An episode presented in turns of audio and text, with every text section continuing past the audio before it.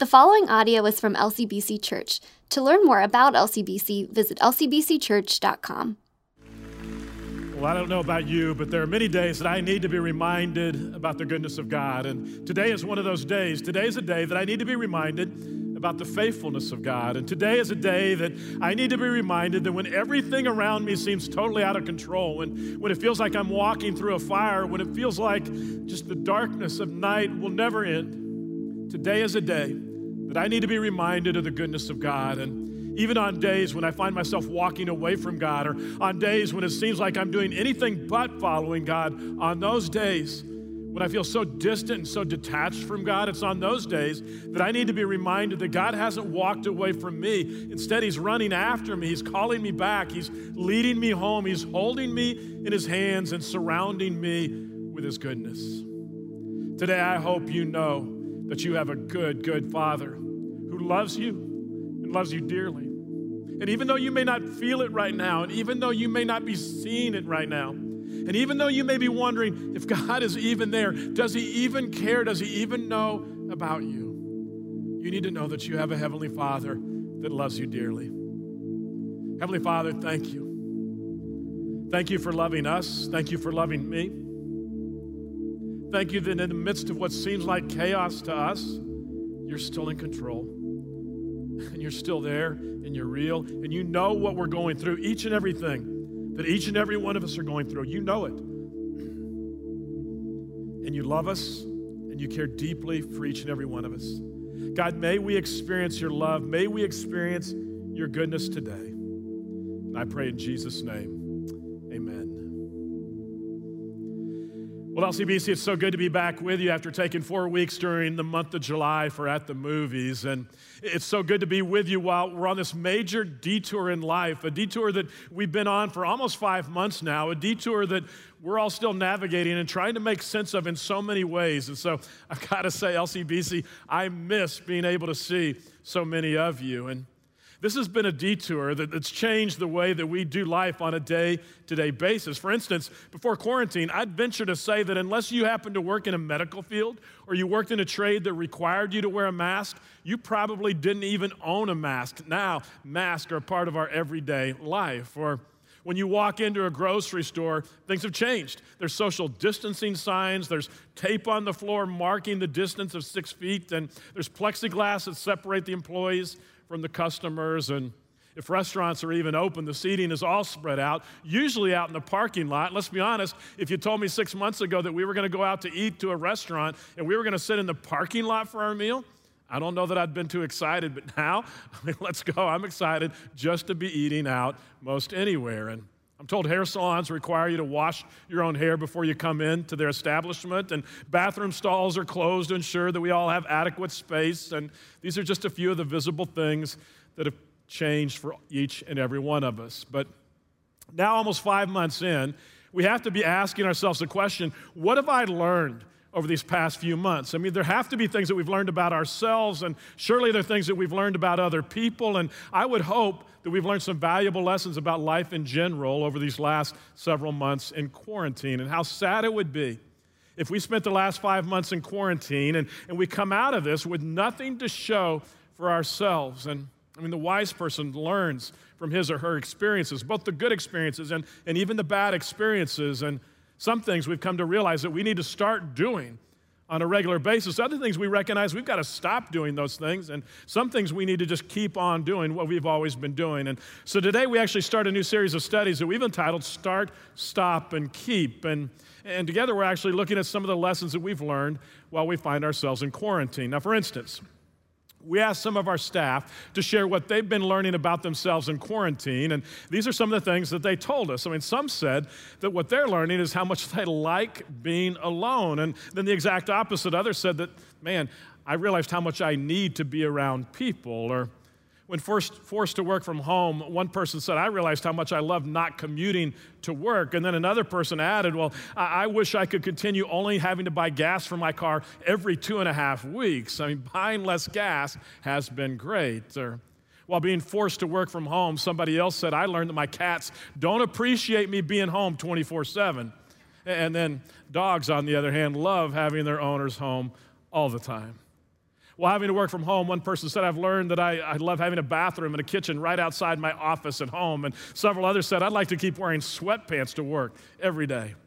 One person said, I, have learned how to color my own hair. And another said, I've learned the capacity for how much TV I can actually absorb in one day. And they discovered there is a limit. And one parent concluded that teachers should probably be paid 10 times more money than they're currently being paid for having to deal with all of our kids, to which teachers would say, Amen to that one. And number of parents said real positives have come out of quarantine as well. They, they, said, We started actually having more meals together as a family. And several dads said, I've started actually doing more with my kids. For me personally, I, I was reminded how much effort it takes to lose weight after spending the first four months of quarantine and losing 25 pounds. And then I spent the next two weeks on vacation, gaining 10 of those pounds right back. And and then Ruth and I kind of learned on vacation in Ocean City, New Jersey. We learned the risk of wearing a mask on the beach. It has its drawbacks, and, and we discovered kind of a whole new meaning of tan lines. I mean, they're just, just not the same tan lines when you're wearing a mask. And it's so important that you and I learn from our time in quarantine. And Wisdom is learning from our experiences, both the good and the bad. And the biblical book of Proverbs has a lot to say about wisdom. Proverbs 9 9 says, Instruct the wise, and they'll be even wiser. Proverbs 18 15 tells us that intelligent people are always ready to learn, their ears are open for knowledge. Proverbs 26 11 is very graphic as it reminds us as a dog returns to its vomit, so a fool repeats his foolishness. And bottom line is just saying, learn. Learn from our experiences. So, LCBC, let's not be that foolish. Let's not waste this experience. Let's learn from this experience. And so, let me give you a simple definition of wisdom, and, and it's this it's just wisdom is learning from our experiences and then actually living differently because of what we've learned. And it's the living differently that separates wisdom from knowledge. Knowledge is just that knowledge is knowing something. Wisdom is actually taking it a step further and doing something with that knowledge. And knowledge understands that the light has turned red. Wisdom applies the brakes. Knowledge sees the quicksand. Wisdom walks around the quicksand. Knowledge memorizes the Ten Commandments. Wisdom obeys the Ten Commandments. Knowledge learns about God. Wisdom loves God. So, over the next several weeks, we actually want to share some lessons that we've been learning during quarantine and some lessons that we say, man, we want to start or stop or maybe keep in our lives. And so today I, I actually want to give you three of mine. And my first lesson is that necessity is the mother of invention. Meaning that when we can no longer do things the way we were doing them before, that's when we have to get creative. When, when we have no other choices, when we get desperate enough, that's when we become most creative. Necessity is the mother of invention. For instance, I saw this lesson play out while we were on vacation in Ocean City. For the last several years, Ocean City has had a seagull problem. And there were seagulls everywhere, and they were becoming aggressive. And it had gotten to the point where you could barely eat on the boardwalk without being attacked and just accosted by all of these seagulls. And you order a bucket of curly fries, and before you even walk away from the counter with your fries, dozens of crazed seagulls would surround you, diving down, snatching away your fries from you. And it was wild. And women and children would be screaming, and men would be flailing their arms, and all in this attempt to fight off the seagulls until this year. And this year was different. There were less seagulls. And I, I, could actually eat my curly fries without being accosted by seagulls. And, and at first, as Ruth and I tried to watch and figure this out, we didn't know why. And that's until we began to notice that as we were walking on the boardwalk, each time we would see a man or a woman walking on the boardwalk with a falcon perched on their arm. And at first, we thought, oh, how cool is that? Taking their pet falcon for a walk on the boardwalk. And then Ruth talked to one of the guys who was walking his falcon on the boardwalk. And the guy began to explain. He said, Seagulls are frightened by falcons. They're just a natural predator. And, and so, just the mere presence of these falcons on the boardwalk had scared the seagulls away. And so, from time to time, just in case the few remaining seagulls hadn't noticed these falcons, every once in a while, he would release the falcon to fly as kind of a way of saying to the remaining seagulls, Don't even think about messing with David's curly fries. And and I look at that and I go, man, how smart is that? How creative is that? Somebody at Ocean City is brilliant. Necessity is the mother of invention. So, when we found out back in March that we could no longer gather together in person for church, it kind of forced us to be creative. And, and it continues to force us to be creative. And it reminds us that our buildings are not the church. The buildings aren't the church. We are the church. We're the people. We, the people, are the church, and we're the family of God.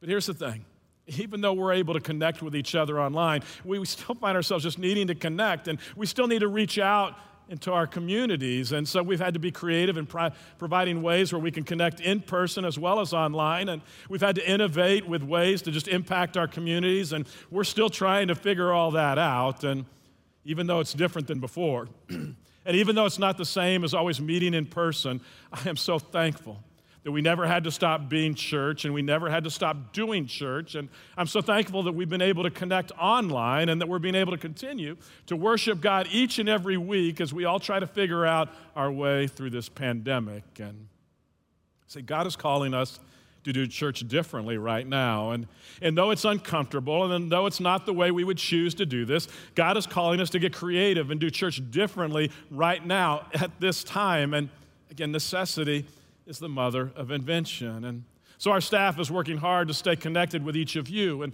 our staff is working hard to figure out how do we as a church not only do the weekends well, but how do we excel throughout the week as a church as well? In other words, in this altered state, how do each of us continue to follow Jesus fully throughout the week? And in this altered state, how do we continue to share the love of Jesus throughout the week? These are challenging times. But again, the good thing is necessity is the mother of invention. And I believe some great things are happening throughout the week, even in this altered state. And for example, there have been over 60 different drives at LCBC over the past several months food drives, blood drives, diaper drives, to name a few. And so this week, we actually received a message from the American Red Cross thanking LCBC for all the blood drives that LCBC has conducted with them over the past several months. And in their thank you message, they included a lot of statistics about what all was accomplished through these blood drives. But there were two numbers in particular that jumped out at me in a profound way. One was this one was the fact that since April, in conjunction with the Red Cross, LCBC has conducted over 35 blood drives. And that's significant because they said the places where they normally would conduct their blood drives, where they traditionally held their drives, they've been closed to the Red Cross because of COVID 19. And so, for the Red Cross just opening our doors and so many of you coming to donate blood, they say it's been amazing. But here's the number that really got me the Red Cross said that through those 35 blood drives, this is their number, their words, they said 2,787 lives were saved. 2,787 lives, physical lives that were saved. And the Red Cross said that's because of you. That's because of us, the church, LCBC being willing to innovate and figure out how do we provide blood? How do we provide blood for those in need? And I say, how cool is that? Almost 3,000 physical lives saved through LCBC over the past four months. And I go, man, way to go. So, my first lesson necessity is the mother of invention. A second lesson that I'm learning is that I need to keep rooting for the underdog. What these past several months have reminded me is that my heart is always stirred when I see somebody standing for an underdog. And, and I've been reminded that my heart is broken when I see an underdog being pushed down. Again, while on vacation at Ocean City. Ruth and I, we love to ride our bikes on the boardwalk, which they allow you to do that up until noon, and then it just gets too crowded to ride safely. And so, as we're riding our bikes, almost each day, we would pass this dad and a teenage son. And each day, as we pass this dad and his son, my heart was stirred. You see, this son, I would describe as an underdog. He's an underdog because he has lots of physical disabilities, but this dad was standing up for his underdog son. This dad actually took a bicycle that was meant for two, a bicycle built for two, and out of necessity, he adapted this bike so that his son could sit on the seat in front of him, and then the dad would sit on the back seat, and he extended the handlebars so the dad could steer the bike from the back seat. And then this dad would wrap his arms around his son, who was seated in front of him on that bike, and they would ride up and down the boardwalk day after day, just, just loving being together, just loving the ride. And my heart was stirred because that's what it looks like to stand up for an underdog. One day after riding bikes, we went back to the condo and we were sitting on the balcony that overlooks the swimming pool. And, and we noticed a mom and a dad who wheeled two teenage daughters into the swimming pool area. Both teenage daughters, both in wheelchairs, both teenage girls with severe disabilities. And so from afar, Ruth and I are watching, and we watched as his dad literally lifts each of his daughters gently, lovingly out of, this, out of their wheelchairs and with his arms tightly wrapped around each one, one at a time. But one at a time, he takes each of his daughters into the pool. And once in the water, it was like they're just dancing there in the water with each other as he loves on his daughters, daughters with disabilities and all. And my heart was stirred because that's what it looks like to stand for an underdog. I have a younger brother named Stuart. Stuart is seven years younger than me. Stuart has a number of disabilities that he deals with every day, and Stuart's amazing. We, we, always say, man, if it weren't for his disabilities, I think Stuart would probably be the president right now. Stuart is an underdog. And growing up, because of Stuart's disabilities at school and on the playground, Stuart was often the object of scorn and ridicule by the other kids. And my heart would be stirred for Stuart, and I'd stand up for Stuart, and I'd defend him. And all the other kids on the playground, I would say to them, knock it off. And as I stood up to defend Stuart, what I was saying to all the other kids on the playground is, in that moment, Stuart matters.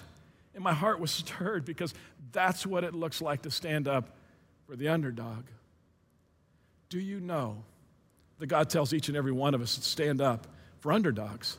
God tells us to speak up for those that cannot speak up for themselves. And Proverbs 31, 8 and 9 says, Speak up for those who can't speak for themselves. Ensure justice for those that are being crushed. Yes, speak up for the poor and the helpless and see that they get justice. And so that might take on a lot of different looks. That might mean speaking up for your disabled teenage son by finding a creative way to ride bikes with him on the boardwalk. Or that might mean speaking up for your two disabled teenage daughters by finding a way to take them into the swimming pool with you. It might mean speaking up for my brother Stuart and letting the other kids know that, you know what, Stuart matters too.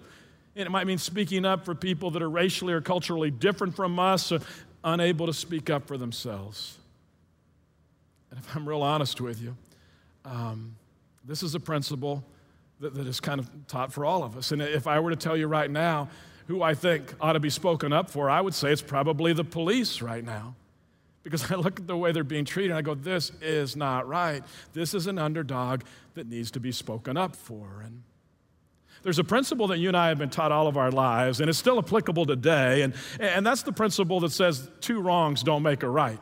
The Bible states it this way in 1 Thessalonians 5:15. It says, "See that no one pays back evil for evil, but always try to do good to each other and to all people." And you know what I hope? I hope that you and I that we all have soft enough hearts that when our hearts are stirred, that we will be willing to speak up for underdogs. Which actually leads me to the third lesson that I'm learning in quarantine. And the third lesson is this that I think the toughest command in all of the Bible is love God and love others. I mean, it doesn't come natural to me to love others, especially those that are different than me. And, and yet, listen to what Jesus actually said. Jesus actually said, I say, love your enemies, do good to those who hate you, bless those who curse you, pray for those who hurt you. And, and again, I see the words of Jesus. They're found in Luke chapter 6, and he says, Love your enemies. Do good to those who hate you. Bless those who curse you. Pray for those who hurt you. And I don't know about you, but that does not come natural for me. And Jesus goes on, he says, If you love only those who love you, why should you get any credit for that? Even sinners love those who love them. And if you do good only to those who do good to you, why should you get any credit? Even sinners do that much. And Jesus says, Love your enemies, do good to them then your reward from heaven will be very great, and you will truly be acting as children of the Most High. For he is kind to those who are unthankful and wicked. Jesus ends his statement by saying, You must be compassionate just as your Father is compassionate. That's why I say, for me, I think the hardest command in all the Bible is to love God and love others. So, those are three lessons that I think I'm learning right now. And, and my question to you is what about you? What lessons have you been learning in quarantine? And can I suggest a great exercise would be to pull your life group together, pull a couple friends together, or coworkers together, maybe even your family, and just ask each other, what have we been learning in quarantine?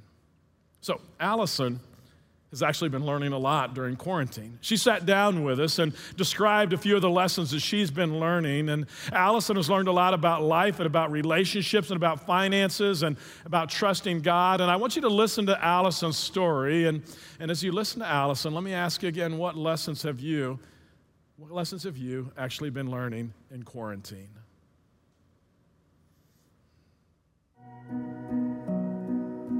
My plan was to, you know, get married, have five kids, um, live near my family, and just that was going to be life.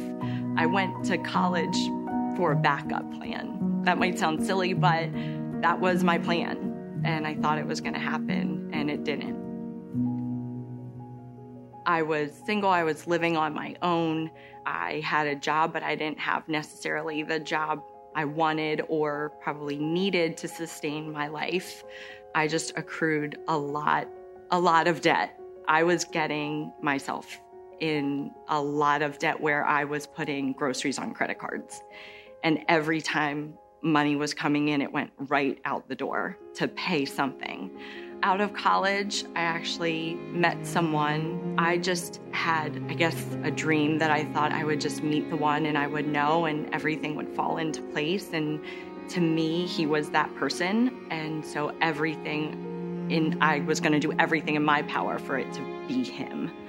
We had an off, on again, off again relationship for 15 years. So it was a huge part of my life. And now I know that it was a huge toxic part of my life. I would still be in that situation if I didn't get pregnant. And I feel like God tried everything. I mean, looking back at the 15 years I was in this relationship, He tried everything in His power to get me out the door. And I think He just thought, if you won't do it for yourself, you'll do it for your son. And here you go. Definitely in that moment, packing up my car and walking out the door, I was trusting Jesus with everything. I didn't know what was going to happen when I came back, you know, to my family in Lancaster and said, I'm finally, I'm finally done in order to rebuild, I, you know, first of all was um, going to LCBC, and that was huge. That was huge. That was being consistent um, with something. I decided to take Financial Peace University here, and I just thought this, this is where you're gonna start to trust God. The significant part of it for me was mainly my credit card debt. Dave Safstrom actually stood up in front of the class and was talking about who wants to cut up their credit cards right now. And I stood there and cried as I cut up my Target credit card and I cut up all my other credit cards. And he asked me in the moment, what, What's making you emotional? And I said, It's not the credit cards. It's I'm pregnant, and what if something goes wrong? So I ended Financial Peace University with you know, all the knowledge that I needed um, to do the program, and then had my son. And, you know, you have a baby now, and now there's all these other financial um, things that you need to deal with. But I just stuck, I honestly stuck with the course. My plan um, with all the numbers that I was plugging into the Dave Ramsey resources was telling me that I was going to pay off my debt August 2020. I ended up doing it way in advance, um, several months early, and it happened to be just the day before my son's first birthday. Um, which was actually the first week of the pandemic. So I was not working anymore. I knew for the foreseeable future that I was going to be at home and have a my debt paid off at that point was huge. Right now, we are just living one day, you know, at a time with everyone else right now in this pandemic. And I know that if I trust Him with everything and just in this too, that He will lead me in the right direction. I just have to listen to Him. You know, you say that prayer like, just show me, just show me. And He was probably either screaming or whispering, I am. I am. You're not listening. My name is Allison, and I am a life changed by Christ.